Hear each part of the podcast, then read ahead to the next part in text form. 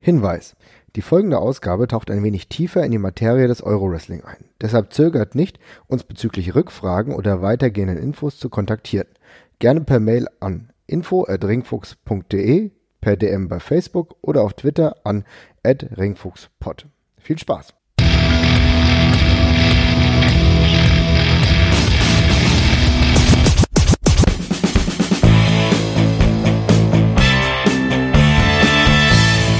Hallo und herzlich willkommen zu einer weiteren Folge des Ringfuchs Podcasts an meiner Seite der Jesper. Hi. Hey. Und wir sprechen heute über das vergangene WXW 16 Karat Gold Tournament und alles, was darum passiert ist. Haben wir gedacht, machen wir mal eine spezielle Folge. Und ich würde sagen, Jesper, legen wir gleich los. Was war das ein Turnier für dich? Äh, sehr, sehr gut. Also, ich, wir haben ja schon nach dem Turnier kurz drüber gesprochen. Ähm, für mich war es eins der rundesten äh, Karat-Turniere der, der letzten Jahre. Eigentlich alle Tage auf einem sehr guten und, und gleichen Niveau mit einigen Ausreißern nach oben, ganz wenig Ausreißer nach unten. Also insgesamt würde ich schon sagen, mit eins der, der besten, auf denen ich bisher war. Ja, das kann man definitiv so festhalten, wenn wir uns den ersten Tag angucken. Wir haben ja schon bei unserer YouTube-Ausgabe, die auch verfügbar ist, haben wir schon ein bisschen über den ersten Tag gesprochen. Da kann man ja festhalten, das war eine sehr, sehr runde Angelegenheit mit keinem Match, das abgefallen ist. Du hast konstant auf einem hohen Niveau Wrestling gesehen über roundabout zwei Stunden und dann einen tollen Main Event gehabt des Abends mit Walter gegen David Starr. Schon da ja. war mir klar, okay, hier ist das Teilnehmerfeld auch echt gut besetzt und gleichmäßig besetzt. Auf jeden Fall. Ähm, das war auch tatsächlich eine der, der positivsten Dinge, die mir aufgefallen sind. Also es hat einfach eine, einen sehr guten Mix ergeben aus den äh, aus dem Stammroster der, der WXW und den, und den Gaststars. Die Gaststars haben sich alle richtig, richtig gut eingefügt. Also David Starr ist jetzt vielleicht nicht das beste Beispiel, weil er ja nun ohnehin mehr oder weniger zum erweiterten Kreis mit dazugehört. Äh, aber Matt Riddle ist super äh, einfach in dieser Promotion aufgegangen, fand ich. Und ja. ähm, wirkte jetzt nicht, als wäre er ähm, ein deutlich riesigerer Star als der Rest, was immer so ein bisschen unangenehm ist, finde ich, in diesen Turnieren. Mhm. Hat sich wirklich komplett eingegliedert. Und äh, Cody Rhodes, auch wenn die das Stargefühl da extrem groß war, äh, ebenso. Also es wirkte einfach alles sehr, sehr homogen und ähm, ging sehr gut miteinander auf, fand ich. Was war denn dein Match des ersten Tages? des ersten Tages tatsächlich, glaube ich, der Main Event. Also mhm. der erste Tag, das habe ich ähm, ja auch schon in der Ausgabe gesagt, die wir am Samstagmorgen getaped hatten. Ähm, der erste Tag war für mich im besten Sinne höhepunktlos. Also die Show, äh, ich, die, zog angenehm an einem vorbei und das meine ich wirklich gar nicht negativ, aber es war einfach alles auf so einem schönen, gleichbleibenden Niveau und hat einem einfach so allen Leuten mal vorgestellt, fand ich, hat das hat der erste Tag sehr gut gemacht. Ne? Also man hat das Turnier erstmal kennengelernt, selber auch am ersten Tag. Und ähm, dann kam halt zum Schluss nochmal der, der große Kracher mit dem Main Event, der wirklich ein großartiges Match war. Und ansonsten hatte ich noch sehr gute Erinnerungen an ähm, Dragunov gegen Dreiska, mhm. ähm, als auch an Mike Bailey gegen ACH. Ja, ja. Aber, aber die, waren, die waren schon eine Stufe drunter unter dem Walter gegen David Star Match, was ein sehr würdiger Main Event war für den ersten Tag. Das denke ich auch. Äh, du sprichst Dragunov gegen Avalanche an. Die beiden haben ja eh eine ganz große Geschichte gehabt, ne, mit dem Zusammenfall von Cerberus und den Aufeinandertreffen, die davor schon liefen. Aber du merkst auch hier, die beiden haben eine ganz gute Chemie miteinander, ne? Also das sind beides WXW Originals, um es mal so zu sagen, ja? ja. Die aber hier schon in den acht, neun Minuten, denen sie im Ring waren, alles drin gelassen haben. Ein sehr, sehr guter, intensiver Kampf. Denke ich, da werden wir in der nächsten Zeit vielleicht nochmal ein Rematch sehen. Ich würde mich auf jeden Fall drauf freuen. Und natürlich der Main Event, Walter gegen David Starr. Auch hier merkst du halt, da sind zwei Leute, die haben eine sehr gute Innenring-Chemie. Das funktioniert. Beides Leute auf einem extrem hohen Niveau mittlerweile. Total, ja. Ich glaube übrigens, dass mein Gefühl von diesem sehr runden ersten Tag auch aufgrund der Matchzeiten tatsächlich zustande Richtig, gekommen ist. Ja. Das fällt mir jetzt erst auf, wo ich drüber gucke. Die Matches waren alle sehr, sehr kurz und knackig so die ganze Zeit. Und das finde ich am ersten Tag eigentlich immer ganz, ganz angenehm. Also klar, wir hatten den Ausreißer mit dem Main Event auch hier, der ging mit 16 Minuten relativ lang. Ähm, der Rest bewirkt, bewegt sich aber eben ja rund um die 10 Minuten Marke, in den meisten Fällen sogar knapp drunter. Äh, war sehr angenehm, weil man kriegt ein Gefühl von einer sehr, sehr schönen, schnellen Show. Ja. Und ähm, das ist am ersten Tag echt ziemlich gut, finde ich. Das stimmt. Ja, Tag 1 haben wir ja damit, würde ich sagen, fast abgehandelt. Wenn wir an der Stelle mal einen kurzen Schwung vom eigentlichen Ringgeschehen wegmachen und mal äh, kurz auf das zu sprechen kommen, was uns ja als Podcaster noch zuteil geworden ist an diesem Wochenende. Mhm. Nämlich das Media Center. Oh ja.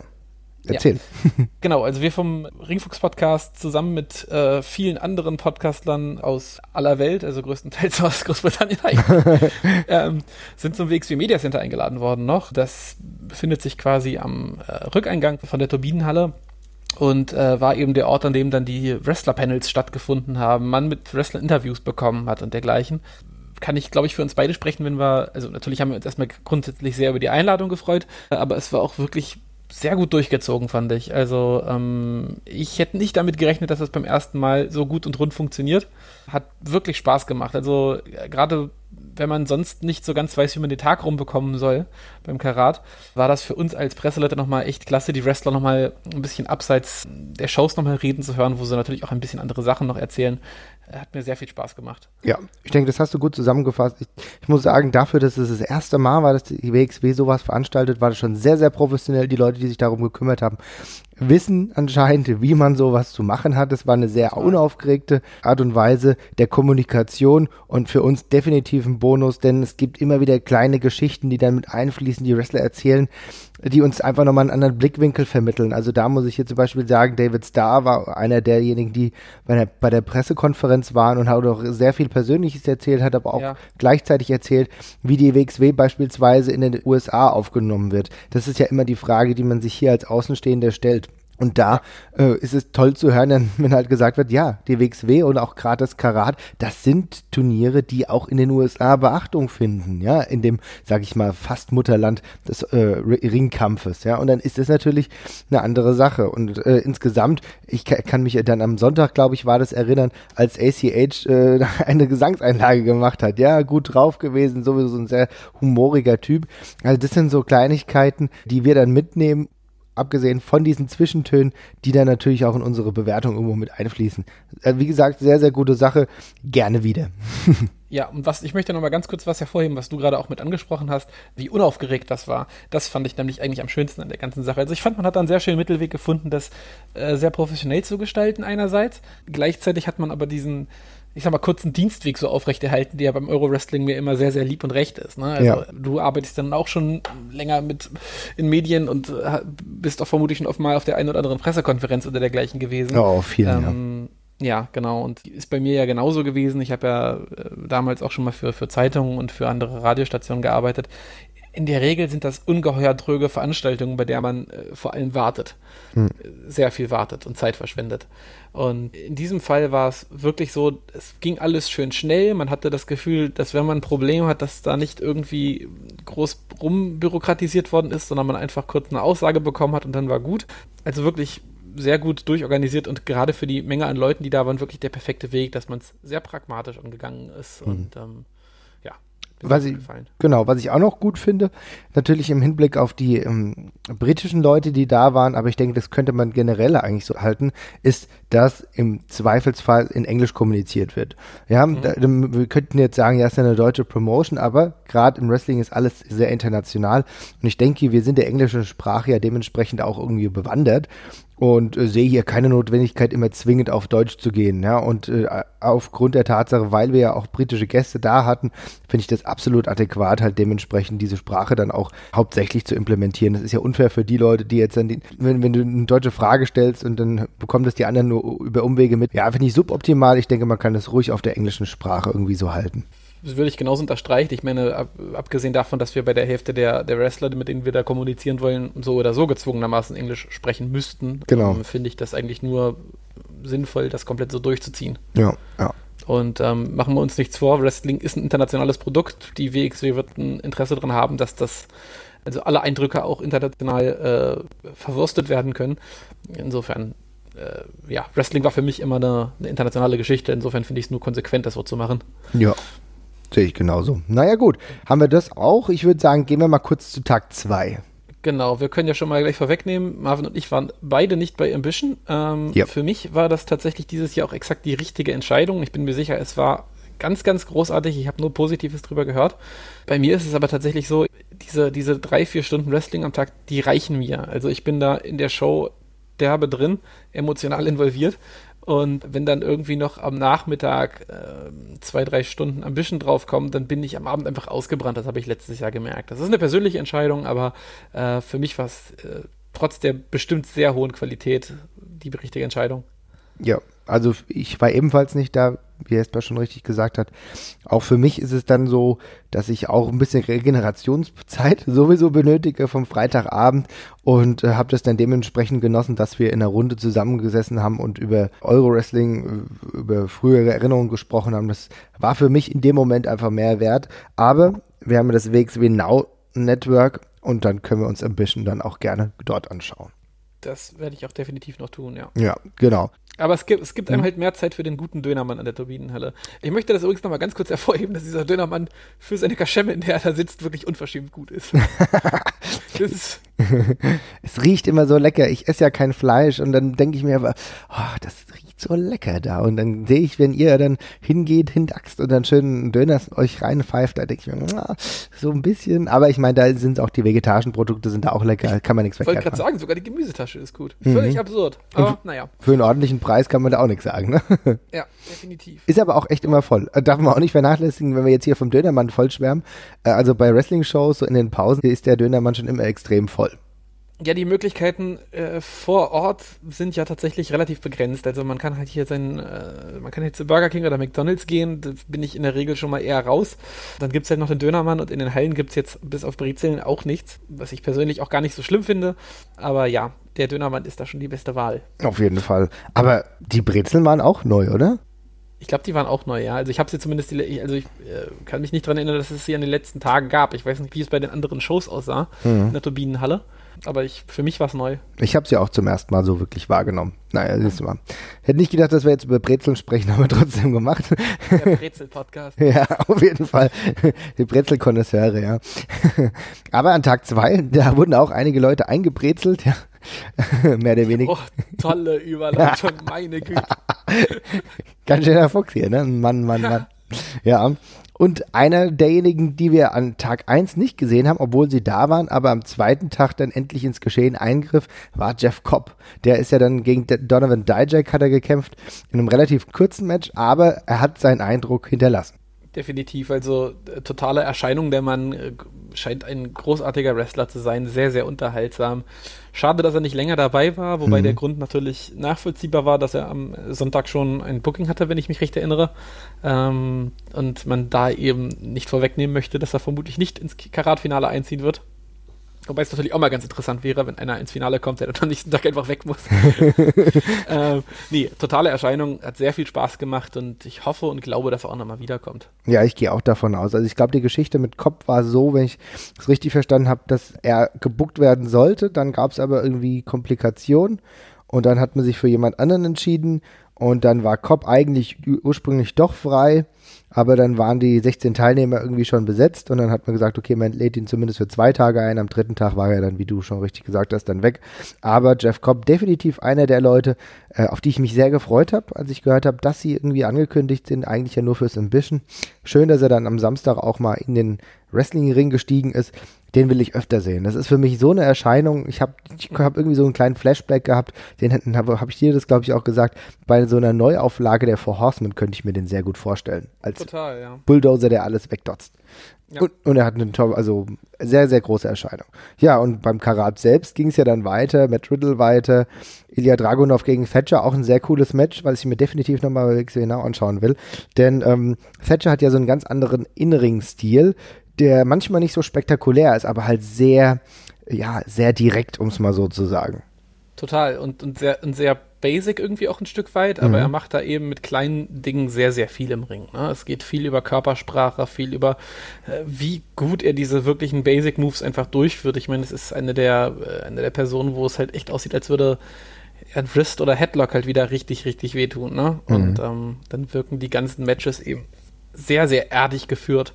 Können wir auch mal ganz kurz drauf eingehen. Es war ähm, relativ lustig zu sehen, wie die ganzen Briten, die da waren, komplett positiv überrascht waren von Timothy Thatcher. Mhm. Ich meine, für uns ist es ja, wir halten ja, glaube ich, alle von Timothy Thatcher sehr viel. Ich meine, wir haben teilweise auch gehört, wie wichtig er für die Leute, für die, für die Wrestler der WXW gewesen ist, äh, als, als, als Lehrer einfach. Äh, aber im Ring ist er ja auch eine absolute, absolute Bank. Die Wahrnehmung scheint da aber teilweise ein bisschen anders zu sein. Also mir wurde gesagt, das scheint sich viel äh, darauf zu beziehen, wie er bei Evolve wohl gebuckt worden mhm. ist, ähm, wo es wohl teilweise schwer zu ertragen war. Kann ich nicht beurteilen, habe ich nie gesehen.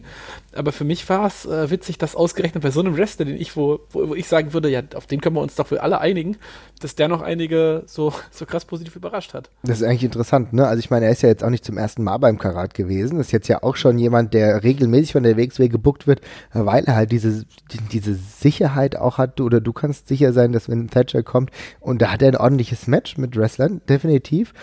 Für mich ist interessant, dass die englischen Wrestling-Fans das anders sehen. Aber äh, hängt man natürlich auch bei mir damit zusammen, dass ich Evolve jetzt nicht regelmäßig verfolge, bis auf einzelne Matches.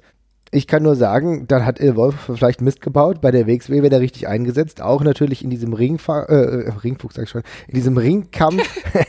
so ganz so weit sind wir noch nicht, ja. In diesem Ringkampfkonstrukt ist er für mich auch sehr, sehr gut eingebunden. Vielleicht hat er hier seine wahre Bestimmung gefunden.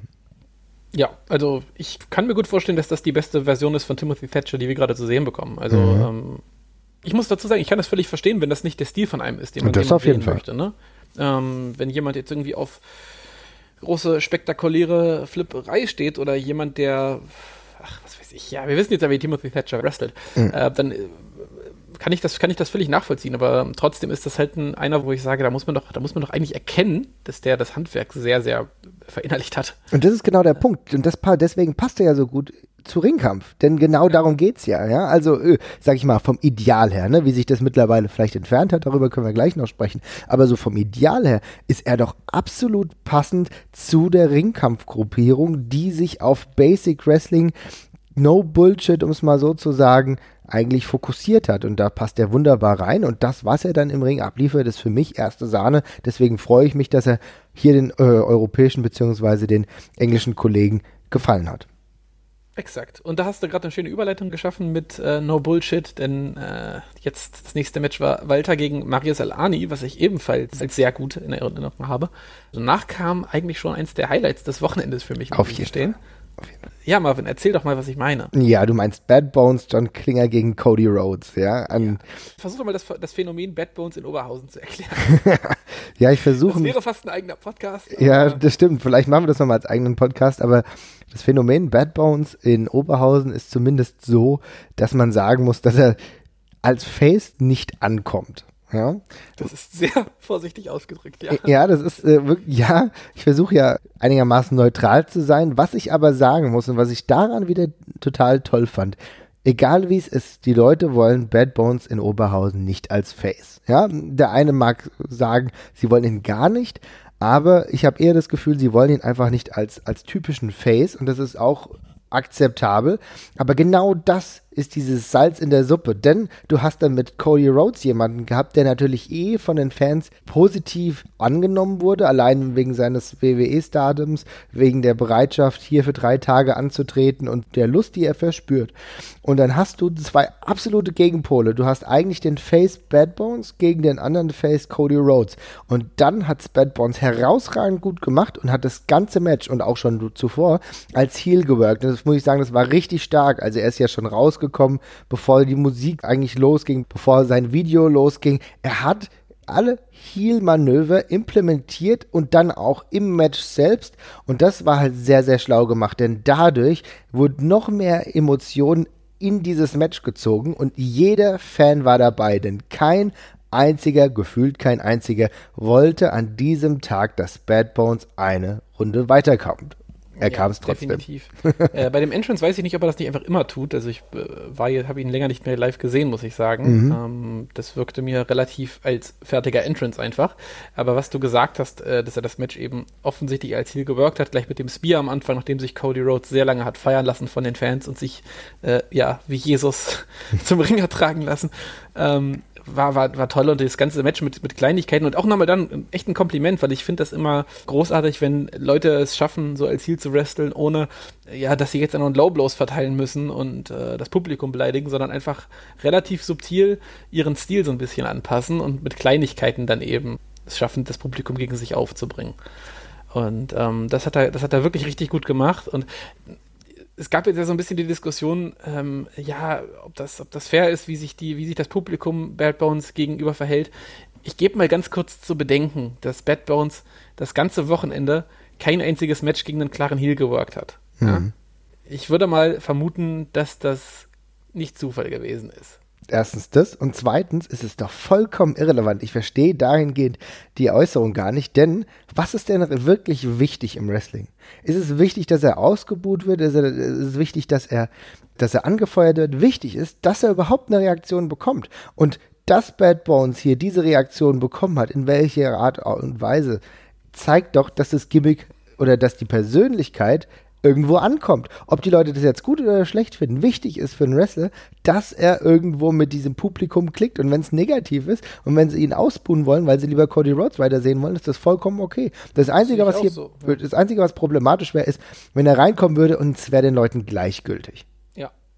Insofern. Und wir können auch, glaube ich, inzwischen wirklich ausschließen, dass man sich nicht ganz bewusst dafür entschieden hat. Ja, ich denke. Dass das live so abläuft, wie es ist. Ich meine, wie lange haben wir dieses in Anführungszeichen Problem jetzt, ne? Also mhm. ich, zwei, drei, vier Jahre. Mit Sicherheit. Äh, also in Oberhausen ist Bad bei uns eigentlich äh, immer schon gemischt angekommen in den letzten Jahren, zumindest, um es mal vorsichtig zu sagen. Wenn man daran etwas hätte ändern wollen, dann hätte man das schon lange getan. Und gerade im Rahmen so, also eines Turniers klappt das ja auch. Wunderbar. Mhm. Ja, und dieses Suspense, ne? Also wo es dann im Endeffekt, er kam ja eine Runde weiter und das hat das Turnier ja auch nochmal zusätzlich befeuert. Denn auch an Tag 3 wollte ja dann im Grunde, wir kommen gleich noch ausführlicher auf Tag 3, aber dann wollte ja keiner, dass Bad Bones irgendwie ins Finale kommt. Und genau das hat ja auch noch dazu beigetragen, dass jeder noch gespannter auf Tag 3 war. Also du merkst, im Endeffekt macht es komplett Sinn, ja? Und auch, muss man auch sagen, Cody Rhodes sah, sah jetzt nicht schlecht aus, obwohl er das Match verloren hatte. Es war ein richtig hart geführtes, gutes Match, wo mehrere Finisher ausgeteilt wurden. Ich denke, das war definitiv ein Kampf, wo beide Seiten gewonnen haben. Definitiv, ja. Dann gehen wir mal weiter im Tag, würde ich sagen. Ne? Wir kommen ähm, danach zu, ja, leider einer der leichten Enttäuschungen für mich des Wochenendes. Mhm. In Form von Koji Kanemoto, auf den ich mich sehr, sehr gefreut hatte. Ich habe jetzt schon gesagt, dass Koji Kanemoto einer meiner Alltime, Alltime Faves ist in einem der letzten Podcasts. Das Wochenende hat ihn nicht gut aussehen lassen, fand ich. Ja, also ich bin unschlüssig. Ich muss sagen, vielleicht muss ich auch da nochmal WXW Now bemühen, denn. Ja, okay, stimmt, da hast okay, das, dann will ich das noch ganz kurz dranhängen. Das ist, also gerade das Match gegen Caspin ist definitiv eins, was ich mir nochmal angucken werde. Ja. Äh, also ein bisschen unter Vorbehalt, aber erzähl weiter. Ja, ja weil, also da habe ich gehört, dass es am Fernseher noch viel besser rüberkam für mich auch jetzt kein Highlight, muss ich ganz klar sagen. Aber ich finde es total sinnvoll, dass du zum Beispiel Francis Caspin, der einer der Top Prospects der WXW Academy ist, dass du den natürlich gegen Koji Kanemoto stellst. Allein, dass er noch mehr das Gefühl bekommt, wie es ist, auch von der Oberhausen Crowd zu kämpfen, wo Francis Caspin ja offensichtlich gar keine Probleme hat, im Gegensatz zu anderen, die da schon ein bisschen mit Fremdeln hat für mich Sinn gemacht, aber halt mit elf Minuten oder fast zwölf Minuten auch ein Tick zu lang, hätte man vielleicht auch in acht abhandeln können, aber das ist Kleinigkeiten, war trotzdem für mich kein Highlight. Bislang. Nee, das, ja. Ich, also ich war leicht enttäuscht. Das Match am, am Sonntag können wir schon mal vorgreifen. Das war, war besser auf jeden mhm. Fall, aber das, aufs ganze Wochenende gesehen hätte ich mir von Kanemoto viel mehr versprochen. Allerdings muss ich dazu sagen, ich weiß selber nicht genau, was ich mir versprochen hätte. Ich, ich, weiß, ich weiß selber nicht, was ich gewollt hätte, um ehrlich zu sein. Mhm, okay. Insofern bin ich da vielleicht auch selber mit einfach zu, mit zu hohen Erwartungen rangegangen und ähm, habe auf irgendwas gehofft, was ich mir selber nicht vorstellen konnte. Ja, ja. keine Ahnung. Aber ich werde es mir auch nochmal, ich werde es mir auch nochmal ansehen ähm, und mal versuchen, nochmal ganz objektiv drauf zu gucken. Also ich, kann man ja auch so sagen, wenn man live da ist, man, man ist nicht objektiv. Also zumindest nicht in diesem wirklich Perspektive von Außenrahmen, den man hat, wenn man es einfach nochmal so guckt. Man ist teilweise kaputt vom Tag. Man ist, man kriegt viel stärker solche Spannungsbögen mit, finde ich einfach, ne? Und dann mhm. fällt bei einem eben auch die Anspannung nach einem Match wie Bad Bones gegen Cody Rhodes einfach mal ganz krass ab. Und dann hat das nächste Match eben schwer. Das ist, wenn man es im Fernsehen guckt, nicht ganz so schlimm. Oder nicht ganz so ausgeprägt. Ja, aber das ist genau der Punkt. Da zählt halt auch viel mit rein. Ne? Du stehst ja auch schon mehrere Stunden und der Tag war dann vielleicht eh schon lang und gerade ist es natürlich auch eine undankbare Position nach John Klinger und Cody Rhodes dann da als nächstes zu kommen, ne? was so ein ja. Match war, was eine ganz eigene Atmosphäre einfach hatte. Aber insofern ist vollkommen okay, gucke ich mir nochmal an und fälle danach mein Urteil. Später kam ja dann das Shotgun äh, Four-Way Championship mit David Starr, Absolute Andy, ACH und Paul London. Das muss ich sagen, war genau so ein Match, was du brauchtest dazwischen, denn ja. äh, das war, sag ich mal, poppig, äh, da ist viel passiert, äh, viel sehr Unterhaltsames. beste Match-Grafik aller Zeiten darüber hinaus. Ja, herausragend, oder? Super. Ja, total. Ja. Und äh, großartiger Bananenspot. Und wir können auch noch mal ganz kurz erwähnen, die Briten, äh, die da waren, mit denen wir uns unterhalten haben, jeder, mit dem ich mich unterhalten habe, liebt das Entrance-Video von Absolute Andy. Insbesondere den Part mit dem Damenklo. Also es ist ein Meme geworden aus irgendwelchen Gründen schon. Und wir haben uns da so dran gewöhnt, aber halt, wenn man dann so von drauf guckt, dann denkt man, ja, das ist wirklich ganz schön komisch. äh, aber sehr, sehr gutes Match, sehr witzig und wie du schon gesagt hast, genau das Richtige, um einen da wieder reinzuholen. Ja, ja also ja, kann man sich auf jeden Fall nochmal angucken. Macht viel Spaß, viel Spaß. Und aber auch ist es immer noch toll zu sehen, wie Absolute Andy da nicht nur mithält, sondern einer derjenigen ist, die das Match auch hau hauptsächlich tragen. Ja, ich finde, ja. das, das sind so Dinge, die halten wir schon als selbstverständlich, weil wir Absolute Andys Qualitäten seit mehreren Jahren, einfach seit vielen Jahren kennen und er ja in den letzten Jahren noch mal eine Schippe draufgelegt hat. Aber das ist trotzdem einfach schön zu sehen, äh, wie gut es hier alles ineinander fließt. Und um einer hätte er sich ja den Titel geholt. Aber an dem Tag zumindest hat David da noch die Oberhand behalten. Gott sei Dank. Ja, dann ging es weiter mit Robert Dreisker gegen JT Dunn. Das wurde relativ schnell abgehandelt. In, ja, was weiß ich, roundabout sechs Minuten, glaube ich. JT Dunn allgemein ein bisschen farblos geblieben an dem Wochenende. Irgendwie schon. Also ähm, sein bestes Outing hat er wahrscheinlich dann an dem Sonntag gehabt. Kommen wir ja gleich drauf. Aber dann Highlight des Abends. WXW Unified World Wrestling Championship. Jörn Simmons gegen Axel Dieter Jr. Und meine Güte, der ganze Aufbau von dem Match, das haben wir ja in den Vorwochen schon mal besprochen, äh, der ganze Aufbau von diesem Match war unglaublich toll. Äh, wir hatten eine geile äh, Videosequenzen, die, die die Fehde gut beleuchtet hat. Und dann die Entrances, das muss ich schon sagen, war absolut erste Sahne. Ja, ich würde dann gerade noch mal kurz die Gelegenheit nehmen und bevor ich darauf zu sprechen komme, noch mal ganz kurz einen kleinen Schritt zurück machen, was wir bisher völlig ignoriert haben. Äh, du hast es gerade schon angesprochen, die Produktion des Events war wirklich wieder richtig, richtig, richtig gut. Das ist auch eine Sache, die mir das Euro-Wrestling gezeigt hat, wie wichtig mir das ist. Mhm. Ähm, über die ganzen Jahre hinweg. Also ich habe immer noch Probleme damit, mir Wrestling-Events, die nicht richtig geil produziert sind, auf DVDs anzugucken. Also mir fehlen da zum Beispiel also Entrance-Themes und dergleichen sind mir persönlich super, super wichtig und ein ganz essentieller Bestandteil für so ein Wrestling-Erlebnis zum Beispiel. Jetzt kommt man bei WXW in die Halle inzwischen. Und es ist natürlich ein bisschen kleiner, aber ich finde, man hat so ein bisschen diesen WrestleMania-Effekt mit, wie sieht die Stage dieses Jahr aus? Ja. Und es ist jedes Jahr anders und es ist jedes Jahr geil. Mhm weiß jetzt nicht mal, ob ich es dieses Jahr irgendwie ganz klar besser fand oder so als letztes Jahr, aber es war wieder anders und allein deswegen total cool. Ich mochte diese, diese Leinwand super gerne, auch wenn es ähm, von den Winkeln her aus dem, Pub aus dem, Publikum ein bisschen schwer war, dadurch, dass man halt, also nochmal kurz zur Beschreibung für die, die nicht da waren, die Wrestler kamen im Grunde durch eine Tür in der Leinwand raus und hinter diesem kleinen Eingang war quasi noch ein verlängerter Teil der, der Leinwand. Das heißt, wenn man perspektivisch von der Schräge raufgeguckt hat, hat man kein durchgängiges Bild auf der Leinwand bekommen, was ein bisschen komisch aussah. Kennt man aber auch von Konzerten oder teilweise, wo ähnliche Leinwände benutzt werden und irgendwann stört es einen eigentlich nicht mehr. Aber diese Leinwand sah extrem cool aus und war ein unfassbar cooler Entrance-Bereich für so eine, für so eine Show, fand ich. Äh, hat mir mega gut gefallen. Mhm. Sehe ich ganz genauso. Es ist halt einfach herausragend, äh, wie krass sich die WXW auch dahingehend einfach in den letzten Jahren entwickelt hat. Das sieht mega professionell aus. Das ist auch echt so ein Produkt. Kann ich sagen, ja, egal, du hast noch nie WXW gesehen, aber du bist ein typischer WWE-Fan, aber für, zumindest für das Karat-Wochenende kann ich dich ohne Probleme mal mit zur WXW nehmen und du wirst nicht das Gefühl haben, dass es hier deutlich abfällt. Und das ist einfach grandios, wenn du überlegst, wie viele ehrenamtliche Helfer dann da äh, rumwursteln und dann halt irgendwas machen, damit es einigermaßen toll aussieht. Und wie, wie viel Herzblut da drin steckt, ich denke, das kann man eigentlich nur positiv bewerten. Das muss ich wirklich mal so sagen, denn ich fühle mich da nicht nur zu Hause, ich fühle mich da wirklich bei einem hochwertigen Event sehr, sehr gut aufgehoben. Und das hat man dann wieder vor dem Main Event gesehen, bei den Entrances, was da alles aufgefahren wurde, allein bei dem Einzug von Jörn Simmons, der natürlich nicht nur seine Luftgitarre macht, die äh, jeden hier glücklich macht, ja, bei seiner einmaligen Einzugsmusik, bei den minutenlangen Pausen, sondern auch, was war das? War das äh, Luft? War das äh, Kaltluft, die runterkam auf Jörn Simmons? Offenbar war es Haarspray, ich weiß es nicht. Äh, richtig gut. Müsst ihr vielleicht euch auch nochmal angucken. Vielleicht gibt es ja ein, ein oder andere Video zu seinem Entrance. Ich habe, glaube ich, ein GIF gemacht. Das kann ich mal hochladen. Also, das ist schon mega geil. Es hat so viel gepasst, ja. Und es war eines Championship-Matches würdig.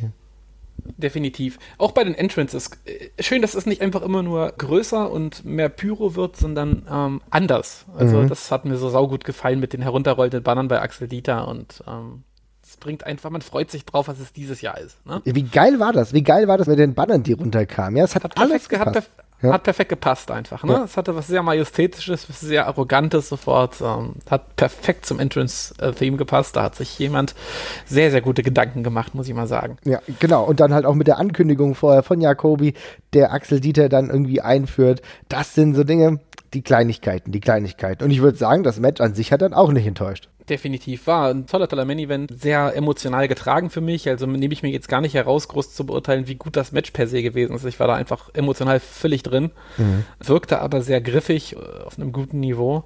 Aber Stimmung war herausragend und hat mega Spaß gemacht. Ja, die Stimmung war halt wirklich grandios, ne? Du, du bist ein bisschen langsamer in das Match gekommen, also das hat ja auch langsamer gestartet, das war nicht so das typische, logischerweise das typische Flippy-Match. Du wusstest, das Match geht hier ein bisschen länger, du hast hier zwei hochwertige Kontrahenten, aber man hat sich dann durchgerungen hin zu einem sehr äh, interessanten Finish. Also es war ein sehr, sehr stimmiges Match und muss ich sagen, eines Main-Events am Samstagabend absolut würdig. Ja, absolut mit einem Titelwechsel, was mich ehrlich gesagt überrascht hat. Denn ich hätte nicht gedacht, dass, dass Axel Dieter Junior nach so kurzer Regentschaft jetzt schon wieder den Titel abgeben muss. Und nach auch einer relativ schwachen Regentschaft, wenn man äh, sich anguckt, wie er die Matches bestritten hat, ne? Ja, also seine besten Outings waren die im Tag-Team mit äh, Walter zusammen. Alles andere, die Singles-Matches, waren wenig überzeugend werden wir sehen, wie das weiterläuft. Also da hat er auf jeden Fall noch eine Rechnung offen. Das kann nicht sein einziger Championship Run gewesen sein. Definitiv. Da werden wir, denke ich, nach Tag 3 auch nochmal drauf kommen, dass ähm, sehr, sehr wichtig wird, was in den nächsten Wochen bei WXW passiert. Genau, denn andererseits, Jörn Simmons hat gezeigt, er ist der Marquee-Player, er ist der Mann, der die WXW weitertragen kann, um es mal so zu sagen das ist nicht nur eine Erscheinung, er hat es auch im Ring wieder gezeigt und ich bin gespannt, was wir in den nächsten Wochen von Jörn Simmons mit dem Titel erwarten können. Definitiv. So, auf zu Tag 3. Tag 3 ist ja jetzt dann immer der letzte Tag für uns alle. Dementsprechend sind wir auch manchmal ein bisschen fertig von der Aftershow-Party. Das eine hängt natürlich mit dem anderen leider ein bisschen zusammen. Aber ähm, wie hast du denn den dritten Tag erlebt? Ziemlich gut. Also ich, äh, ich finde es am dritten Tag immer sehr schön, dass das gleich mit den, mit den Turniermatches losgeht. Das gibt den Tag so ein bisschen einen schönen Rahmen immer, finde ich. Ging, also die Turniermatches waren auch, kann man schon mal vorwegnehmen, alle richtig, richtig gut an dem Tag. Ja. Und man war dementsprechend schon schnell wieder, schnell wieder drin. Also es nimmt einen immer schnell auf. Ich meine, man kommt zum, zum dritten Tag immer hin und wie du schon sagst, man ist ein bisschen kaputt. Man hat vielleicht auch schon den ersten dezenten Overkill. Äh, Wenn es dann gleich mit Dramatik losgeht, bleibt da gar keine Zeit für, was immer ganz angenehm ist. Also äh, Ilya Dragunov gegen Klinger und Walter gegen Matt Riddle. Ich fasse das einfach mal zusammen, weil ich mich auch nicht mehr so krass an Einzelheiten aus den Matches erinnern kann. Ganz, ganz großartig. Walter gegen Riddle bis zum Turnierfinale mein absolutes Match des Wochenendes auf jeden Fall. Oh ja. Ganz, ganz großartiges Match und auch mal eine Lehrstunde da drin, was man in 10 Minuten Wrestling alles unterbringen kann richtig, richtig großartig. Ja, also für mich auch herausragend, herausstechend an diesem Wochenende. Definitiv Walter gegen Matt Riddle. Zwei Leute, die sich nichts geschenkt haben in dem Ring, die aber auch sehr gut miteinander harmonierten. Also, das könnte ich mir auch noch viel öfter anschauen, die zwei. Aber Matt Riddle sowieso hat bei seinem ersten Auftritt großartig, jetzt, ich meine, er war davor schon in Düsseldorf bei der WXW, aber dann bei seinem ersten längeren Auftritt bei der WXW hat er vollkommen überzeugt, hat ja auch das Ambition Tournament gewonnen an dem Samstag zuvor super, super Verpflichtung. Gar keine Frage. Ja. Danach kam er zum Match von Bobby Guns gegen äh, Koji Kanemoto, der ja, Bobby Guns äh, noch Koji Kanemoto geraten hat, eine Schüssel Reis mit zum Match zu bringen, aus Gründen. Ja, genau. Wir lassen das mal unkommentiert stehen, soweit einfach, würde ich sagen. Mhm. Das Match war in Ordnung, fand ich. Es war ganz unterhaltsam aber jetzt auch nicht, was mir riesig in Erinnerung geblieben ist. Nee, im Endeffekt ging es auch hier ähnlich darum wie bei dem Match äh, Francis gegen Kanemoto auch weiter, die eigenen Talente irgendwo einen Tick weit heranzugewöhnen, aber auch mal ein bisschen anderen Stil zu gehen. Für Bobby Guns war das mit Sicherheit eine große Sache und halt ein Sieg über Kanemoto schadet der Karriere natürlich auch nicht. Definitiv. Mhm. So, jetzt kommen wir, denke ich, zu dem, zu dem Block, der, äh, der am spannendsten ist. Ja, weil er ähm, durchaus kontrovers war, ne? Durchaus kontrovers. Ich kann es jetzt an der Stelle auch schon mal ganz offen zugeben. Was in den nächsten beiden Matches passiert ist, hat mich live sehr, sehr rausgeschmissen. Also ihr habt alle herzlich über mich gelacht, weil ich da saß, als meine Großmutter gestorben, aber ich war wirklich heftig raus aus der Show. Ich habe meine Meinung inzwischen teilweise geändert und kann ein bisschen oder gucke ein bisschen milder drauf. Aber mhm. fangen wir mal ganz einfach an. Das nächste Match war ein World Tag Team Title Gauntlet Match, worüber ich mich live über die Ankündigung sehr gefreut hatte, weil ich Gauntlet Matches total cool finde und eine tolle Gelegenheit finde, diese ganzen Leute zu verwursten, die sowieso bei dem Turnier sind, ohne sie einfach nur in random Singles Matches oder Fourways zu stecken oder so. Mhm mit Absolute Andy und Maris Al-Ani äh, als Titelträgern, die sich äh, durch ein Match gekämpft haben gegen Chris Cole und Francis Caspin. Äh, dann der Mac und Paul London mit einem äh, großartigen Entrance übrigens, die ihren gleichen Entrance einfach zweimal gemacht haben. ja, sehr gut, sehr gut. ähm, danach gegen Julia Narrow und The Avalanche und ähm, zu guter Letzt gegen Ringkampf, äh, bestehend aus Axel Dieter Jr. und Timothy Thatcher, die noch überraschend zum Ring gekommen sind. Absolute Andy und Marius Al-Ani waren in dem Sinne lange nicht als Team unterwegs, dadurch, dass Marius Al-Ani äh, aus dem Match äh, raus ist aufgrund einer Verletzung am Ohr und Absolute Andy eben einen Großteil des Matches äh, auf eigene Faust bestritten hat. Ähm, das wurde ein bisschen komisch, als Ringkampf gefühlte zehn Minuten an Absolute Andy zu knabbern hatte, fand ich. Mhm. Das ist ja der größte Problempunkt an dem ganzen Match, denn bis dahin Ne? Also auch Absolute Andy besiegt, äh, Avalanche und Julian Nero, konntest du das alles so mitnehmen. Das war alles ja. in Ordnung, das hat mir großen Spaß bereitet. Ich fand die Mischung sehr gut. Auch du wusstest ja nicht immer, wer reinkommt. Das war alles toll. Hat mir richtig gut gefallen. Aber Definitiv. da war halt der Bruch, dass ein angeschlagener Andy, der alleine kämpft, über zehn Minuten es nicht Ringkampf schafft, ihn zu besiegen. Ringkampf mit Thatcher und Axel Dieter Junior, der einen Tag zuvor den World Title verloren hat. Normalerweise, für meine Begriffe, muss hier innerhalb von zwei, drei Minuten der DAX laufen. Innerhalb von zwei, drei Minuten muss die Sache eingetütet werden und Ringkampf sind neue Tag Team Champions. Ja, das sehe ich ganz ähnlich. Ähm, das hat mir, ist es mir auch wirklich negativ aufgestoßen. Das finde ich auch immer noch sehr, sehr unglücklich, genauso wie eine Sache, zu der wir gleich noch kommen. Mhm. Es ist vermutlich im Endeffekt keine große Sache, aber ja, in dem Moment hat es mich, hat's mich einfach rausgenommen, weil man, man saß davor und dann kam ein Hope-Spot nach dem anderen für Andy und man hat einfach nur gedacht, okay, jetzt, jetzt muss es auch mal gut sein, ne? Und ähm, das hat mich ein bisschen rausgeschmissen. So. Und dann ist dieses Match völlig eskaliert, indem Jacobi rausgekommen ist und Maris Leani kam auch wieder ins Match zurück an der Stelle. Und Absolute Andy äh, und Ani und Alani konnten den Ringkampf auch besiegen woraufhin Jacobi rausgekommen ist und die Tag-Team-Titel stehlen wollte. Mhm. Daraufhin kam, ich muss, ich habe jetzt Probleme, es zusammenzubekommen. Ich glaube, Chris Cole und Francis Caspin, äh, Francis Caspin wieder raus, um ihn aufzuhalten. Mhm. Und kurz danach Walter und es gab einen gigantischen Brawl. Vergesse ich wen? Nee, das ist im Grunde, äh, kam ja danach noch Carsten Beck und der wollte dann auch auf den Geschäftsführer losgehen. Genau, da, da, ja? da, da komme da komm ich noch drauf. Ja. ja aber der, der, der Brawl geht erstmal mit diesen, mit, diesen, mit diesen Herrschaften los. Richtig, ja. Mein nächstes Problem, Walter hat noch das Finalmatch am Abend. Richtig. Ähm, ich verstehe das generell schon, dass er da seinen Kollegen von Ringkampf zu Hilfe kommt, ähm, aber finde ich schwierig. Vor allem, er hat auch doch ein bisschen was eingesteckt in den Brawler, auch wenn ich mich recht erinnere. Mhm finde ich da an der Stelle dann ein bisschen unglücklich, weil es, ähm, ja, er geht, er geht halt rein theoretisch sehr geschwächt ins Finale. Jetzt aber mit einer Einschränkung, wenn man das noch rückwirkend erklärt und Walter sich vielleicht drüber aufregt, dass er ja die Scheiße wieder ausbügeln musste von den Jungs und rauskommen musste, obwohl er noch das Finalmatch hatte, mhm finde ich es okay. Aber Stand jetzt fand ich es von außen betrachtet, ah, ja, hat mir, nicht, hat mir nicht so ganz zugesagt. Sehe ich ganz genauso. Also das ist halt für mich die zwei Problempunkte. Zum einen äh, das mit Axel Dieter Junior, der unglaublich schwach dargestellt wurde in dem Wochenende, muss man sagen. Und halt, dass Walter da jetzt rauskam, finde ich jetzt persönlich irritierend irritierend, aber du hast die Einschränkung schon gemacht. Wenn es beim nächsten Shotgun oder in den nächsten Wochen erklärt wird, dann revidiert sich das meines Erachtens auch ein Stück weit, aber da müssen wir halt die weiteren Entwicklungen abwarten. Aber das, was wir an dem Sonntag da gesehen haben, war ein bisschen des Guten zu viel. Ja, das, dem würde ich zustimmen. Ja, du hast ja gerade schon gesagt, dann ging es ja weiter, kam auch Carsten Beck noch. Ja, Carsten Beck kam raus, äh, wollte sich mit Jakobi anlegen. Jakobi hat ihn mit einem Stuhl, glaube ich, niedergeschlagen, wenn ich mich recht erinnere. Mhm.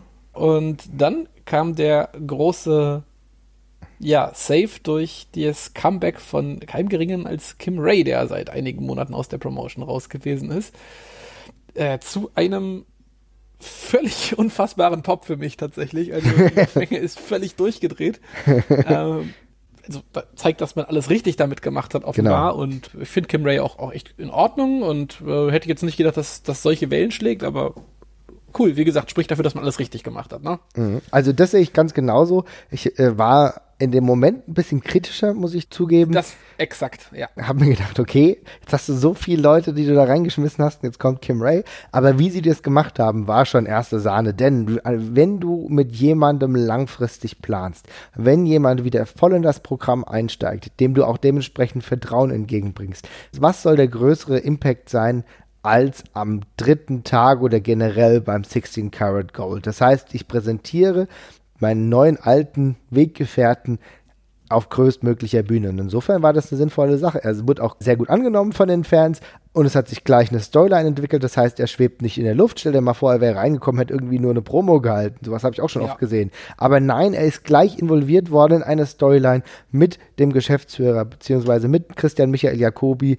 Es wurden gleich Fetzen aufgenommen. Er wurde unten gehalten, mehr oder weniger zu seinem Retirement gedrängt und so weiter und so fort. Das wird sich in den nächsten Wochen entwickeln. Fand ich eine sehr gute Entwicklung. Muss auch dazu sagen, Kim Ray war in beeindruckender Verfassung. Ja, mhm. er ist ja einige Monate weg gewesen. Man hat ja gedacht, er wäre vollends retired. Auch da war er schon in guter Verfassung. Er ist auch jemand, der in den vergangenen Jahren eine sehr gute Entwicklung genommen hat. Also er war ja zeitweise auch Shotgun-Champion, hat auch an seinem Look noch gefeilt und das, diesen Look hat er jetzt weiter, will ich mal sagen, perfektioniert und ich kam mir teilweise so ein bisschen vor, wie als wäre, jetzt zwar eine Nummer tiefer, aber als, als wäre RVD zur WXW gekommen, denn die Moves, die er gemacht hatte, dann auch gerade gegen äh, Jacobi, die sahen schon äh, verblüffend ähnlich einem Man Terminator aus. Ne? Ja, auf jeden Fall.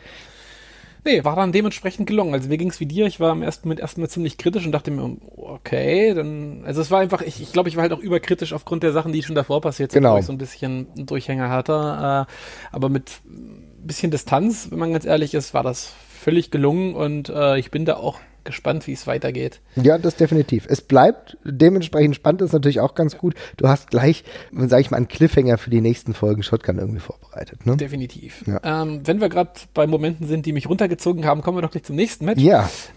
David Starr macht sein nächstes äh, Invitational-Match für den WXW Shotgun-Title ähm, und als erster kommt verblüffenderweise Jon Simmons heraus, der dessen Hunger mit dem World-Title, äh, mit dem Unify-Title nicht äh, gestillt zu sein scheint. Er möchte noch ein bisschen mehr. Er möchte der Shogun of Shotgun werden, wenn ich es richtig Sehr geil. habe. Ja, der Shogun of äh, Shotgun. Ja. ja. David Starr und äh, Jon Simmons mit einer grandiosen Bromance-Promo am Anfang. ähm, es tut mir im Herzen weh, dass David Starr offenbar äh, zumindest auf absehbare Zeit erstmal nicht mehr zu sehen ist. Zumindest habe ich es so gedeutet. Ich will die beiden bei der WXW Tag Team League so dringend sehen. Es ist ein Sitcom-Duo. Ich will es ich will's unbedingt haben. Ja, das wäre schon grandios, ja. Cody Rhodes kam überraschend heraus, äh, zur Überraschung von uns allen, weil wir aus irgendwelchen Gründen alle der Auffassung gewesen waren, dass Cody Rhodes an dem Tag in Großbritannien ist. Und zu guter Letzt Emil Sitochi ähm, zum Facepalm aller anwesenden Leute. Ja, stimmt, ja. Vor allem, irgendwer meint es noch 10 Sekunden davor und jetzt noch Sitochi, damit es ein Four-Way ist. Zack, die Musik. äh, Match war gut und lustig, größtenteils darum aufgebaut, dass Sitochi der einzige unbeliebte Typ ist, den keiner in diesem Match haben will und von allen dauernd verarscht wird. Auch gut gemacht, muss man sagen. Auch gut gemacht und dann mit einem ziemlich aus dem Nichts kommenden Sieg zum Schluss, der sich ein bisschen nach heißer Kartoffeltitel angefühlt hat, fand ich. Hat mich ein bisschen zerstört zurückgelassen, muss ich ganz ehrlich sagen. Ich weiß nicht, wie es dir gegangen ist. Mm, äh, ja, I was a bit underwhelmed, um es mal so zu sagen. Ja, was halt hauptsächlich damit zusammenhängt, dass du natürlich eine tolle Regentschaft von David Starr hattest, die jetzt irgendwie zwangsläufig zu Ende gehen musste. Da deutet ja alles darauf hin, dass David Starr in der nächsten Zeit erstmal nicht mehr zu WXW zurückkehrt.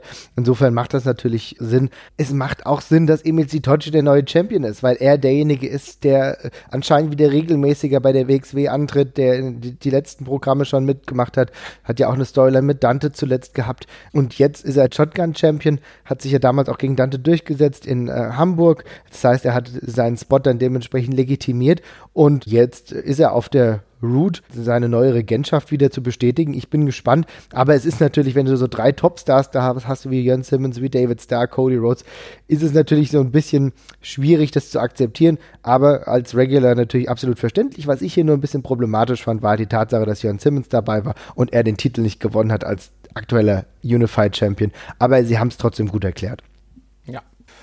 Ja. Schade, dass David Starr äh, offenbar seinen äh, Abgang ein bisschen vorbereitet hat, wie du gerade schon gesagt hast ist mir an dem Wochenende nochmal sehr, sehr ans Herz gewachsen. Großartiger Typ, großartiger Wrestler, großartig am Mikrofon, großartiges Entrance-Theme. Oh Gott, ey, das geht mir die ganze Zeit nicht aus dem Kopf. Definitiv. Ich habe es mir, als ich, als ich am Montag noch bei dir war, in Spotify noch runtergeladen. Ich habe, glaube ich, diese Woche keine Musik gehört, ich habe nur dieses Lied gehört. ja, danach kommen wir zum No Ropes Match, ähm, mhm. den, dem wir alle mit einer perversen Freude, Vorfreude entgegengesehen haben. Weil es war klar, dass das wird entweder in Ordnung oder es wird Botchamania. Ja, genau. Äh, was nicht mal an den Beteiligten liegt, aber es ist einfach so eine Stipulation, die schwierig ist, ne? Ja, das definitiv. Ja. Also es ist halt, äh, unter No Ropes muss man sich halt die Frage stellen, was stellt man sich da vor, ne? Im Endeffekt ist es nur ein Match ohne Seile. Ja. Und keine Weapons. keine Weapons und so weiter und so fort. Aber sie haben das sehr, sehr gut gemacht. Ich muss sagen, ich ziehe meinen Hut. Das waren fast 15 Minuten, in denen mir keine Minute langweilig wurde. Die sind brutal aufeinander losgegangen. Es gab Table Spots, es gab hart geführte Aktionen. Das war eine richtig runde Angelegenheit. Ich muss sagen, die beiden haben an dem Abend wirklich alle überzeugt großartig abgeliefert. Ich, ich meine, wenn wir uns ein Match angucken wie Walter gegen Matt Riddle und dergleichen, dann, dann schauen wir drauf und fragen uns, wie gut wird das? Mhm. Im Sinne von, also es wird gut, aber wie gut, ne? Genau. Kevin gegen, gegen Marius war ein Match, wir wussten überhaupt nicht, ob es funktioniert. Wir wussten nicht, über welche Zeit das funktioniert und wir wussten nicht, äh, wie man das überhaupt gestalten kann. Und ähm, wir wurden, glaube ich, in allen drei Punkten sehr gut abgeholt, selber, wie du schon sagst, ohne, ohne Längen, das fand ich so, das fand ich so krass. Es war einfach nur durchgehend unterhaltsam. Ent, der Entrance von Marius war lustig, also auch die Kleinigkeiten haben gestimmt, äh, der Run-In von Mella und so, das hat alles Sinn gemacht. Also rundherum total überzeugend und äh, für mich äh, mit, glaube ich, die größte Überraschung des, des gesamten Wochenendes. Also ja, muss ich sagen. Hier haben zwei Eigengewächse bewiesen, dass sie es auch schaffen, auch in der vielleicht schwierigen Atmosphäre in Oberhausen absolut zu bestehen. Ich bin sehr gespannt, wie das jetzt weitergeht. Ich denke, damit ist die Fehde, muss die Fehde für meinen Begriff auch vorbei sein. Ein ja. Weiterdrehen würde hier niemandem helfen. Klimax überschritten, ja, und jetzt muss es weitergehen für Alpha Kevin, der mit seiner Mella, was weiß ich, ob die jetzt dauerhaft Intergender Tag Matches machen oder sonst irgendwie agieren. Da muss jetzt was anderes kommen für Beethoven auch, der jetzt eine klare Niederlage eingesteckt hat, aber nach 15 Minuten auch nicht ganz so dramatisch. Es bleibt dahingehend spannend, denn er ist ja definitiv ein Charakter, den ich mir auch in den weiteren Shows gut vorstellen kann, in welcher Rolle auch immer. Definitiv. Mhm. Im Anschluss kommen wir zu dem letzten Party-Catch-Match des Wochenendes zwischen ACH und Mike Bailey gegen äh, Donovan Dijak und JT Dunn.